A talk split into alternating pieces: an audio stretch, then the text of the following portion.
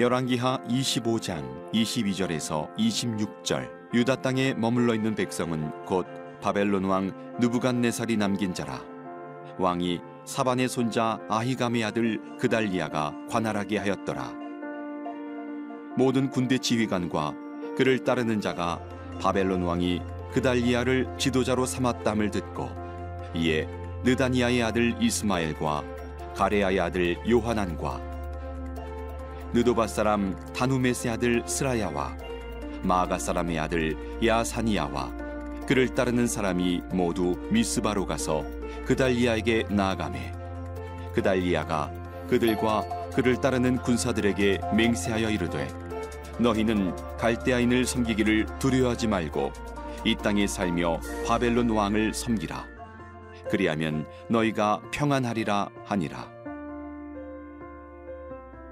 7월에 왕족 엘리사마의 손자 느다니아의 아들 이스마엘이 부하 10명을 거느리고 와서 그달리아를 쳐서 죽이고 또 그와 함께 미스바에 있는 유다 사람과 갈대아 사람을 죽인지라 노소를 막론하고 백성과 군대 장관들이 다 일어나서 애굽으로 갔으니 이는 갈대아 사람을 두려워함이었더라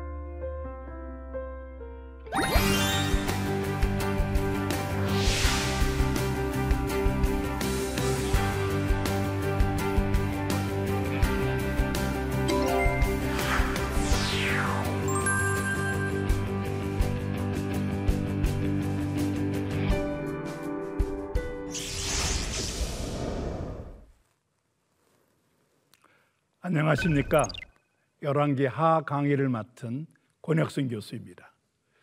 오늘은 14번째 강의로 남한국 유다의 마지막 네 왕들, 어, 마지막 멸망을 향해서 추락하는데 그 추락을 어느 것으로도 막을 수 없는 마지막 멸망의 역사를 오늘 함께 나누도록 하겠습니다. 오늘의 포인트입니다. 어, 첫 번째, 유다의 마지막 역사. 어떻게 전개되었는가. 여기에는 어, 네 왕과 함께 그달리아라고 하는 바벨론이 세운 총독이 있습니다. 어, 그 그달리아 총독까지 포함하는 내용입니다. 두 번째는 유다의 멸망이 더욱 가속화된 것은 무엇 때문인가? 뭐 여기에는 어, 위로 하나님을 바라보기보다는 당시의 세속 권력, 애굽과 바벨론이라고 하는 세계를 지배했던 그 세력들의 관심을 갖게 되므로 어, 자신들의 운명을 스스로 결정해 보려고 하는 노력 그것이 멸망을 가속화시킵니다. 세 번째는 세 차례에 걸친 바벨론의 이스라엘 침공이 있었는데 그것이 어떻게 진행되었는가? 그달리아가 암살된 후에 한 번 더 바벨론의 침공이 있었습니다. 그것까지 합치면 네 차례의 침공이라고 볼 수도 있습니다. 그러나 이스라엘 왕들의 역사에서는 세 차례 침공이 있었다. 유다의 마지막 왕들의 역사입니다. 네 왕들의 역사를 이렇게 정리해 보도록 하겠습니다. 요시아의 아들 세 명, 여호 아하스, 여호야김, 시드기야. 아, 이세 명은 요시아의 아들입니다. 그리고 손자 여호야긴인데 아, 이 여호야 김의 아들이죠. 그래서 이 네 명이 통치하던 시대인데 이들 네 명의 왕들의 통치 기간을 다 합산하면 22년 6개월입니다. 그것을 네 왕으로 나누면 평균 통치 기간이 5.6년, 6년이 채 안 되는 5.6년이라는 짧은 기간 동안 통치하면서 어, 시대가 계속 급변했다 하는 것입니다. 공통점은 모두가 여호와 보시기에 악을 행했다. 먼저 떠오르는 것은 우상 숭배를 했다는 것을 염두에 둘 수 있겠습니다. 그러나 그것보다 더 근본적인 것은 하나님의 말씀에 집중하지 못했다는 것입니다. 어, 여호와 보시기에 악을 행했다. 그것은 하나님 말씀 중심이 아니었다.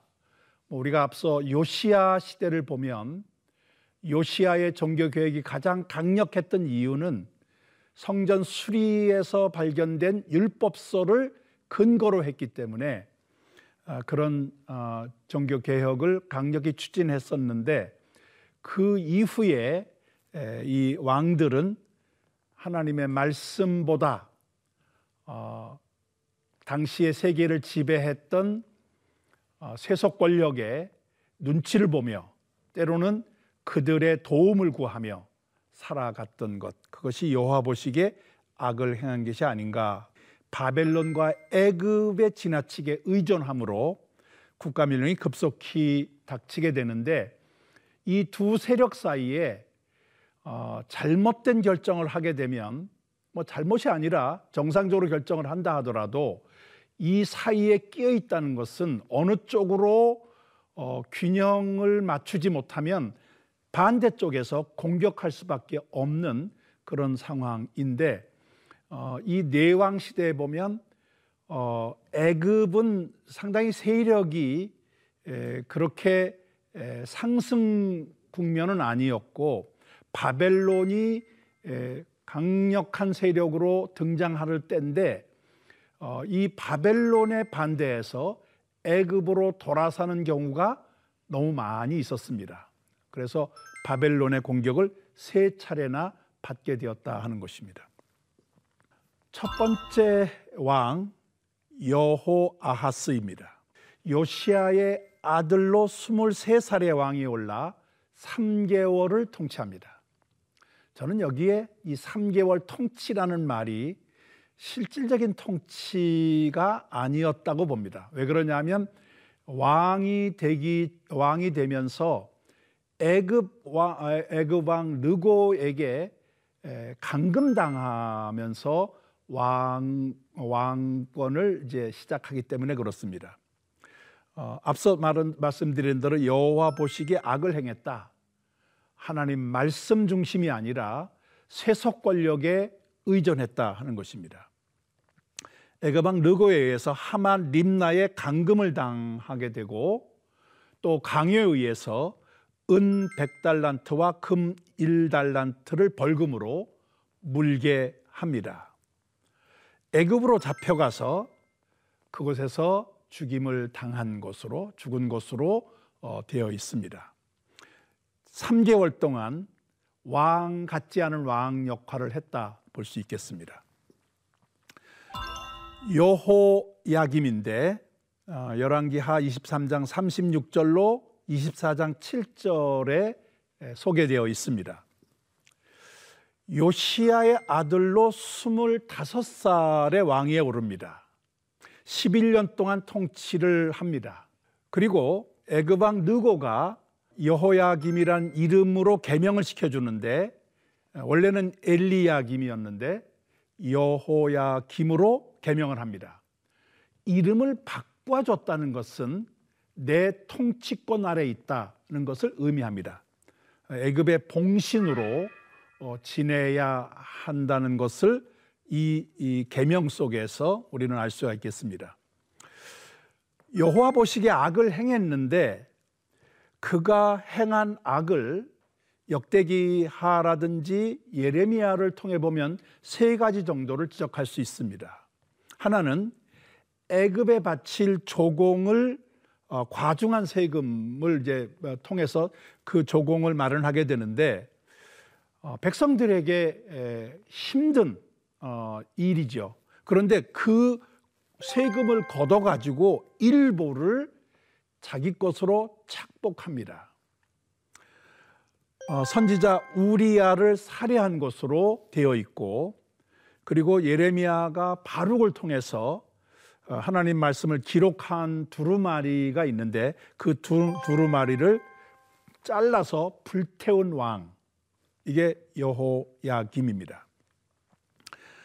어, 이 여호야김이 애굽의 봉신 역할을 하다 보니까 주전 605년 바벨론의 느부갓네살 어, 느부갓네살 2세입니다. 1차 침공이 있습니다. 이때 다니엘을 비롯한 그의 친구들 그리고 다른 왕족들 귀족들이 포로로 끌려가게 됩니다. 그 후에 3년 동안을 바벨론을 섬깁니다. 그 침공으로 인해서 이제 다른 방도가 없었겠지요. 그런데 그 3년 뒤에 다시 애굽으로 외교 정책이 바뀌게 됩니다. 여기에 597년 느부갓네살이 2차 침공을 하게 되는데 이때는 아람, 모압, 암몬이라고 하는 주변 국가들과 연합군을 형성해서 어, 이 유다 왕국을 침입합니다. 이때 바벨론의 예루살렘 포위 공격을 하고 있는 중에 여호야 김은 사망을 하게 됩니다. 그리고 그의 아들 여호야 긴이 왕위에 오르게 됩니다. 2차 침공 때 에스게를 비롯한 어, 다른 또 포로들이 끌려가게 됩니다. 여호야긴입니다. 18살에 왕위에 올라서 3개월간 통치합니다. 여호와 보시기에 악을 행했다. 역시 하나님 말씀이 아니라 당시 어, 세계를 지배했던 권력에 의존했다 하는 것이죠. 누부카네살의 예루살렘 공격으로 유다가 점령을 당하게 되는데 어, 성전과 왕국의 모든 보물이 약탈당하고 그 다음에 여호야긴과 그리고 왕의 어머니 아내들 내시들 권력 있는 자들이 포로로 끌려갑니다. 성경은 용사 7천 명, 장인 대장장이 100명, 1000명 이 포로로 끌려간 것으로 소개하고 있고 이때 앞서 말씀드린 대로 에스겔도 바벨론으로 포로로 끌려가게 됩니다. 바로 이 여호야긴이 바벨론에 끌려가서 어, 포로민의 대표로 끌려간 왕으로 어, 보시면 되겠습니다. 그 뒤에 여호야긴의 숙부, 다시 말하면 요시야의 또 다른 아들이죠. 마따니아를 시드기야라는 이름으로 개명해서 왕으로 세우게 됩니다. 이번에는 바벨론이 개명을 시킨 것이죠. 이 말은 이 시드기야는 바벨론의 봉신이다. 바벨론 밑에 있는 왕이다. 뭐 그런 의미가 되겠습니다.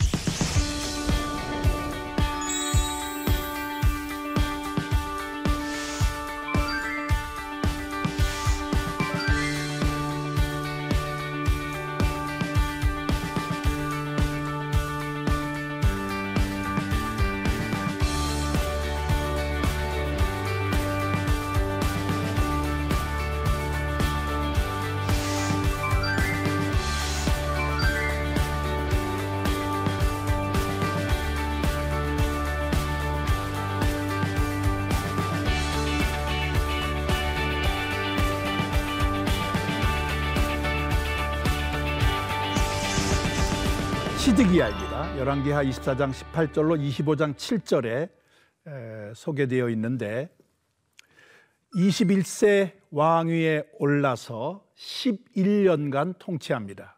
역시 여호와 보시기에 악을 행했다. 다시 말씀드리지만 하나님 말씀 중심이 아니라 세계를 지배했던 강력한 제국들의 눈치 보면서 어, 살 길을 모색했다. 뭐 그런 의미가 되겠습니다. 바벨론을 섬기는 봉신으로 시작을 하지만 애굽에 새로운 바로 호브라가 어, 등장하면서 그와 협력해서 반 바벨론 세력을 형성합니다.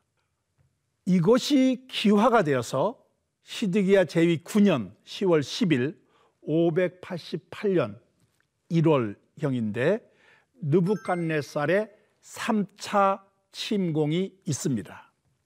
이때는 예루살렘을 포위하고 주변에 토성을 쌓고 포위 공격만 1년 7개월간 지속됩니다. 이때 기근이 심하여 양식이 고갈됩니다. 어, 이 포위 공격은 당연히 에, 외부와의 차단되기 때문에 이 양식을 공급받지를 못하게 되는 거죠. 그러면 이 1년 7개월 포위 공격 속에 성 안에서는 무슨 일이 일어났을까? 우리가 상상할 수 없는 일들이 벌어졌다고 보아야 합니다. 먼저 성벽이 파괴가 되는데 시드기야는 무너진 성벽 사이로 빠져나와서 아라바길, 이 아라바길은 사해 쪽으로의 길로 보시면 되겠습니다. 이 아라바 아라바 계곡이 바로 사해가 있는 곳이고 그래서 도망을 가다가 여리고 근처 평지에서 체포가 됩니다. 그리고 림나에 있었던 바벨론 왕 누부갓네살에게 호송이 되는데 그때 시드기야는 자기가 보는 앞에서 아들들이 죽임을 당합니다. 어, 이거는 상상하기 어려운 일입니다. 자기가 아, 죽는 것보다 더 큰 고통이라고 볼 수 있겠죠. 시드기야는 두 눈이 뽑힌 채 노사슬에 결박되어서 바벨론으로 끌려갑니다. 왜 이런 비참한 어, 결과가 왔을까? 저는 이 모습, 아들들이 자기 보는 앞에서 죽임을 당하고 자기 눈이 뽑히고 쇠사슬에 끌려가는 묶여 끌려가는 이 시드기의 모습은 하나님이 손을 놓으신 것입니다. 내버려 두시는 것이죠. 그래서 더 이상 어, 어떤 하나님의 은혜나 용서나 회복이 없는 그래서 완전히 방치된 채 바벨론 왕에 의해서 이런 비참한 어, 마지막 어, 결과를 갖게 되었다. 그 후 느부갓네살은 예루살렘과 성전을 파괴하게 되는데 열왕기하 25장 8절로 22절에 자세하게 기록하고 있습니다. 느부갓네살의 신복 시위 대장이었던 느부사라단이 예루살렘으로 올라오게 되고 성전 왕궁을 불사릅니다.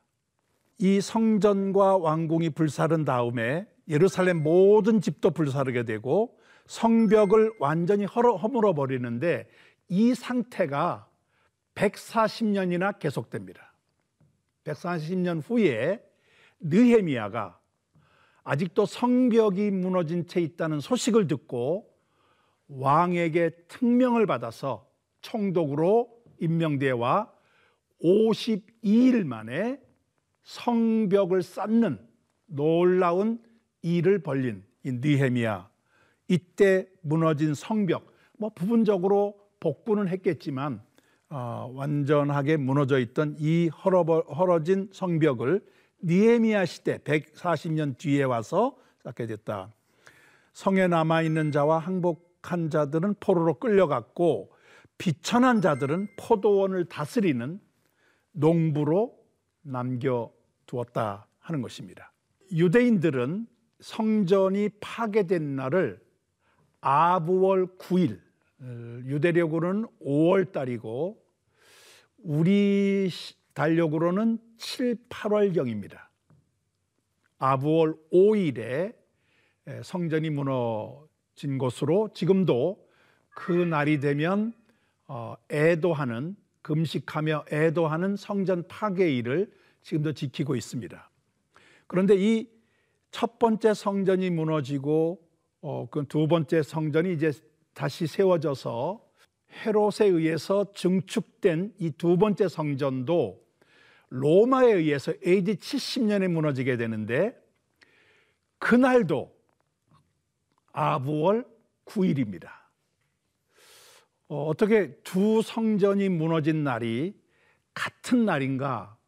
어떤 역사의 우연이라고 보기보다는 하나님의 섭리, 섭리 가운데 이루어진 두 차례의 성전 파괴가 같은 날 아부월 9일에 있었다 하는 것은 의미 있는 일이 아닌가 싶습니다. 바벨론은 그렇게 에, 시디기아를 끌고 가고 그리고 포로민들을 끌고 가고 그리고 비천한 자들을 남겨두어서 관리하게 한 남한국 유다에 그달리아라고 하는 총독을 세워서 통치를 이어가게 됩니다. 그 내용이 열왕기하 25장 22절로 26절에 기록되어 있습니다. 요시아의 서기관이었던 사반의 손자 그달리아 아, 바벨론은 그를 총독으로 임명하게 되는데 이 그달리아 총독은 미스바라는 곳에 총독부를 설치하고 통치를 합니다. 어, 이 미스바는 어, 기도의 장소로 잘 알려진 그 장소입니다. 예루살렘 어, 북쪽에 위치하고 있고 베델 근처인데 어, 지금은 팔레스타인 자치정부의 수도인 라말라가 어, 이 미스바 근처에 미스바 그 인근 지역으로 어, 알려져 있습니다. 예루살렘 음, 성, 예루살렘이 성벽과 모든 집들이 다 파괴됐기 때문에 예루살렘을 총독부로 두기에는 어, 불가능하겠죠. 그래서 예루살렘에서 멀지 않은 미스바의 총독부를 설치한 곳으로 이해하시면 되겠습니다. 어, 그달리아는 어, 예레미야의 후원을 받으면서 나름대로 선정을 베풀려고 노력을 합니다. 그런데 2개월이 지난 뒤인 7월, 여기 7월은 어, 유대력 7월을 말합니다. 왕족인 이스마엘이 자객 10명을 대동하고 그달리아를 살해합니다. 왜 그달리아를 살해했을까? 제가 생각해 볼 때는 그달리아가 다윗 왕손이 아닙니다. 다윗 왕손 아닌 자가 어, 이 유다를 통치한다는 것을 용납할 수 없었겠죠. 더군다나 이 그달리아는 바벨론에 의해서 임명된 자입니다. 그러니까 바벨론 앞잡이라고 하는 점이 부각됐을 것이고 정통성도 없고 바벨론의 앞잡이라고 하는 그 그런 그 이 오명을 씌워서 아마 살해를 하지 않았나 싶습니다. 바벨론이 보복, 공, 보복 공격을 할 거를 두려워한 백성들은 애굽으로 피난을 가는데 그때 예레미야가 그들과 함께 동행하게 되어서 예레미야는 그렇게 애굽에서 어, 생애를 마치게 됩니다. 저는 어, 이 예레미야가 어, 마지막 생애가 그렇게 행복하지 않게 맞춰진 것을 보면서 그 예레미야의 역할이 굉장히 큰데 바벨론의 포로로 잡혀가는 그 역사를 앞두고 어, 그들을 위해서 어, 예언을 하나님의 말씀을 전하면서 어, 이 포로기를 준비시킨 아주 위대한 하나님의 선지자인데 그의 마지막은 어, 이렇게 어, 바벨론의 포위 공격을 두려워하는 가운데 애굽으로 피신 가는 것으로 끝났다 하는 것이 좀 안타깝습니다. 그러면서 하나님께서 우리에게 주신 역할은 때가 있지 않는가. 그래서 이 예레미야는 바벨론 포로로 잡혀가게 될 것이라는 것을 앞두고 예언하는 그런 예언자의 역할이라고 한다면 거기까지가 예레미야다. 그 이후의 역사는 어, 그런 하나님의 종 선지자로서의 역할 역할을 넘어선 것이 아닌가 그런 생각을 해봅니다. 누부카네살 제위 23년 582년인데 바벨론이 재침공을 합니다. 그래서 745명이 포로로 끌려간 것으로 예레미야 52장 30절에 기록하고 있습니다. 어, 바로 이, 이 582년의 재침공이 4차 침공이라고 이름을 붙일 수도 있겠습니다. 누구도 막을 수 없는 마지막 남한국 유다의 패망입니다. 오늘 함께 에, 나눈 내용 가운데 우리에게 적용할 점은 무엇인가? 저는 첫 번째 적용으로 여호와 보시기에 가장 무서운 악은 살아계신 여호와를 인정하지 않는 것이다. 이 말 뒤에는 하나님의 말씀을 중요하게 여기지 않는 하나님 말씀을 중심에 두지 않는 그것이 가장 무서운 악이다라는 점입니다. 두 번째는 하나님의 가장 무서운 심판은 바울이 로마서 1장 24절에서 어, 말씀하신 것처럼 마음의 정욕대로 더러움에 내버려 두는 것. 하나님이 간섭하지 아니하시고 손을 놓으시는 것. 바로 그 결과가 시드기야의 죽음입니다. 하나님께서 손을 놓으시면 그 자체가 무서운 심판, 가장 비참한 비극이다. 우리가 하나님께서 우리에게 은혜를 베풀실 때에 그 하나님의 은혜를 놓치지 않도록 조심하는 것이 그래서 필요합니다. 세 번째, 하나님을 떠난 인간의 노력은 오히려 멸망 실패를 앞당길 수 있다.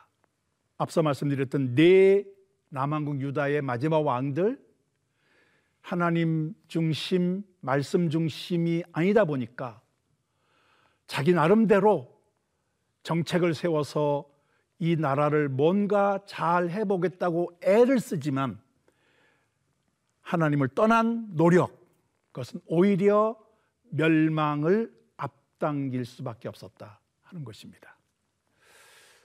다음 시간은 어, 마지막 강의인데 어, 총정리하는 시간으로 제목을 이렇게 정해봤습니다. 남북 왕조의 멸망. 그것이 마지막은 아니다.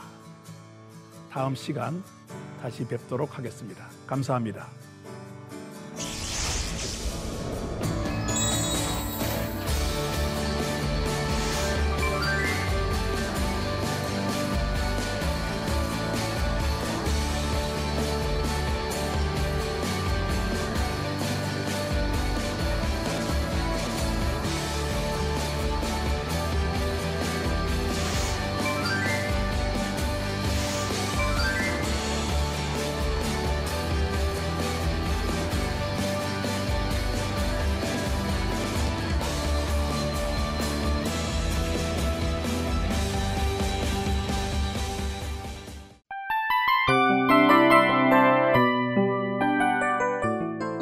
이 프로그램은 청취자 여러분의 소중한 후원으로 제작됩니다.